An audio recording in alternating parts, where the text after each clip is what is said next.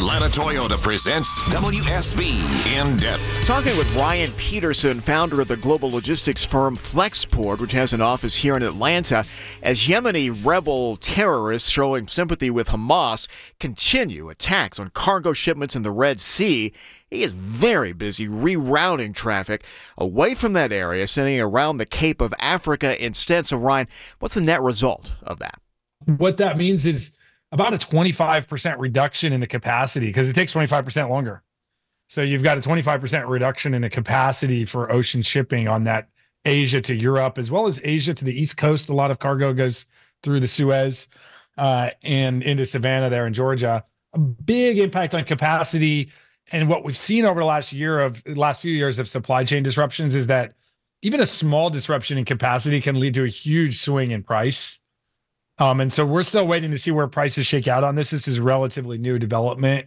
It just happened over the weekend that all the ocean carriers pulled and said they're no longer going to sail through there until the Navy can make it safe. What kind of lag time might you be talking about then, or does it depend how long things are so tense there? Well, we're going to see high prices in January um, for ocean freight, probably two to three x what people have been paying over the last couple months. But if this lasts, if these rebels are able to keep shooting missiles, it's a difficult problem. The U.S. Navy sending a whole task force, like a carrier strike group, to the region um, from over in the Persian Gulf over to the southern Red Sea. Um, but it's a hard problem because it's sort of these are terrorist attacks. They're they're being shot from different locations. It's not like there's a single place that you can go and blow up. They move the missile launchers around. They're um, it's a very hard problem because the, the Houthi, as I understand it, is very quite a decentralized there's not a single point of hierarchy that you can take out like with the traditional military. Right. You're talking about prices going up on on what kinds of things? What you're describing is possibly a little bit of almost everything.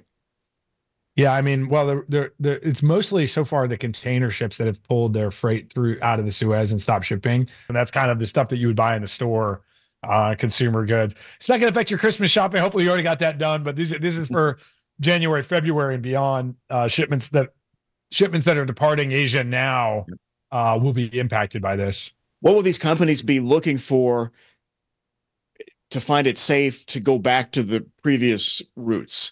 I, I think what the shipping companies are looking for is um, a period of time where they could, where no ships are hit by a missile. For the last three weeks, you've had a number of missiles, drone strikes.